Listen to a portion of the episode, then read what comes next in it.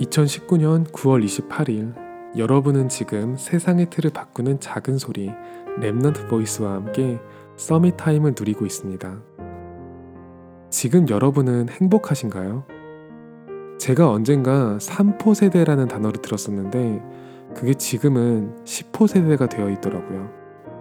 노력을 해도 보장되는 것이 적은 세상이라면 힘을 내라는 응원처럼 공허한 말도 없을 것 같아요. 저도 여러분보다 나을 것이 없는 사람이기 때문에 똑같이 힘이 들더라고요.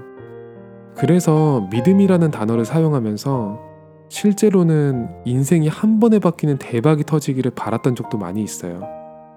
그게 이루어질 수 없는 헛된 희망이라는 것을 깨달으면 현실이라는 단어를 쓰면서 하나님 앞에서 팔짱을 꼈었죠. 에스겔의 선택은 달랐어요. 마른 뼈가 능히 살겠냐는 하나님의 질문에 헛된 희망도 말하지 않고 냉소적인 절망도 말하지 않았죠. 그저 불가능을 가능케 하시는 유일한 존재는 여호와뿐임을 인정했어요. 외로움 속에서 희망과 절망의 통로를 여러 차례 오가다가 제 마음에도 하나님의 말씀이 임하는 시간이 있었어요. 잠깐 제 생각에서 벗어나서 보니 제가 빠졌던 그 늪에 수많은 마른 뼈들이 허우적거리고 있더라고요.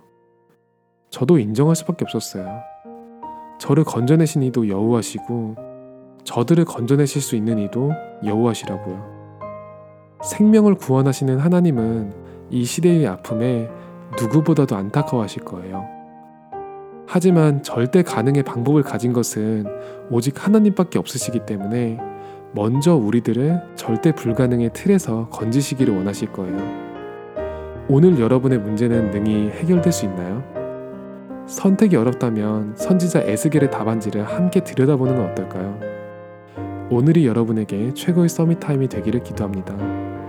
여러분은 지금 세상의 틀을 바꾸는 작은 소리 Remnant Voice와 함께하고 있습니다.